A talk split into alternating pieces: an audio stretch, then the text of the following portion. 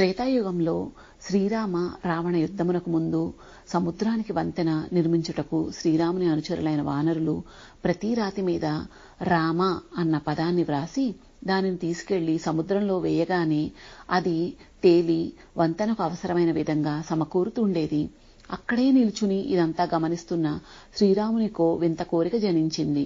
ఆహా నా పేరు మహిమ వల్లే కదా ఈ రాళ్ళు సముద్రంలో మునిగిపోకుండా నీటిలో తేలుతున్నాయి. అలాంటప్పుడు నేను విసిరే రాతి మీద నా పేరెందుకు రాసుకోవాలి?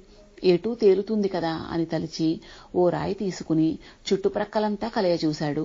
దగ్గరలో ఎవరైనా తన పనిని గమనిస్తున్నారేమోనని. ఎవరూ తన వైపు చూడటం లేదని గుర్తించిన శ్రీరాముడు చేతిలో ఉన్న రాతిని తత్సారంగా నీటిలోకి విసిరాడు. ఢబేర్మని శబ్దం రావడంతో దూరం నుండి వస్తున్న హనుమంతుడు టపీమని అక్కడ వాలి. శ్రీరాముని చర్యను చూసి ప్రభు తమరి అనుచరులమైన మేము ఇందరముండగా తమరు జలగర్భంలోకి రాళ్ళు వేయటమా? అని దీనంగా పలికాడు. శ్రీరాముడు అందుకు జవాబివ్వక తాను విసిరిన రాయివైపు తదేకంగా చూస్తున్నాడు. హనుమంతుడు కూడా తన ప్రభువు విసిరిన రాయి వైపు చూడడం మొదలుపెట్టాడు. కొన్ని గంటలు గడిచిపోయాయి. కాని రాముడు విసిరిన రాయి తేలలేదు అంటే అది నీటిలో పూర్తిగా మునిగిపోయింది.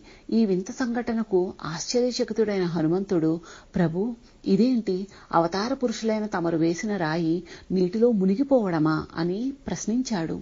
ఆ చర్యకు సిగ్గుపడిన శ్రీరాముడు భక్తుని వైపు చూసి ఆంజనేయ ఇందులో ఆశ్చర్యపడాల్సింది ఏమీ లేదు. నేను నా పేరు మహిమను చూసి గర్వపడి వింత సంకల్పం చేశాను. మీరంతా భక్తి అనే మనోయజ్ఞంతో చేసే కార్యాలు సార్థకమైనవి. ఈ యుగధర్మం కూడా ఇదే. నేను చేసిన పని వికర్మతో కూడుకున్నది. సుకర్మతో భక్తితో చేసే పనులు నీటిలో తేలిన రాళ్ళలాగా పలువురికి కనిపిస్తాయి. అంతేకాక అవి ఒక ప్రయోజనాన్ని సాధిస్తాయి. కానీ అహం అనే వింత కోరికతో చేసే పనులు నీటిలో మునిగిపోయే రాళ్ళలాగా పది మంది దృష్టిలో పడకపోవడమే కాక వాటి వల్ల కలిగే ప్రయోజనం కూడా ఏమీ ఉండదు అని జవాబిచ్చాడు. మహాప్రభు ఎట్టివారికైనా వింత కోరికలు ఉండకూడదు. యుగధర్మం పాటించాలనే ఈ దివ్యమైన తమ సందేశం చిరస్మరణీయమైనది.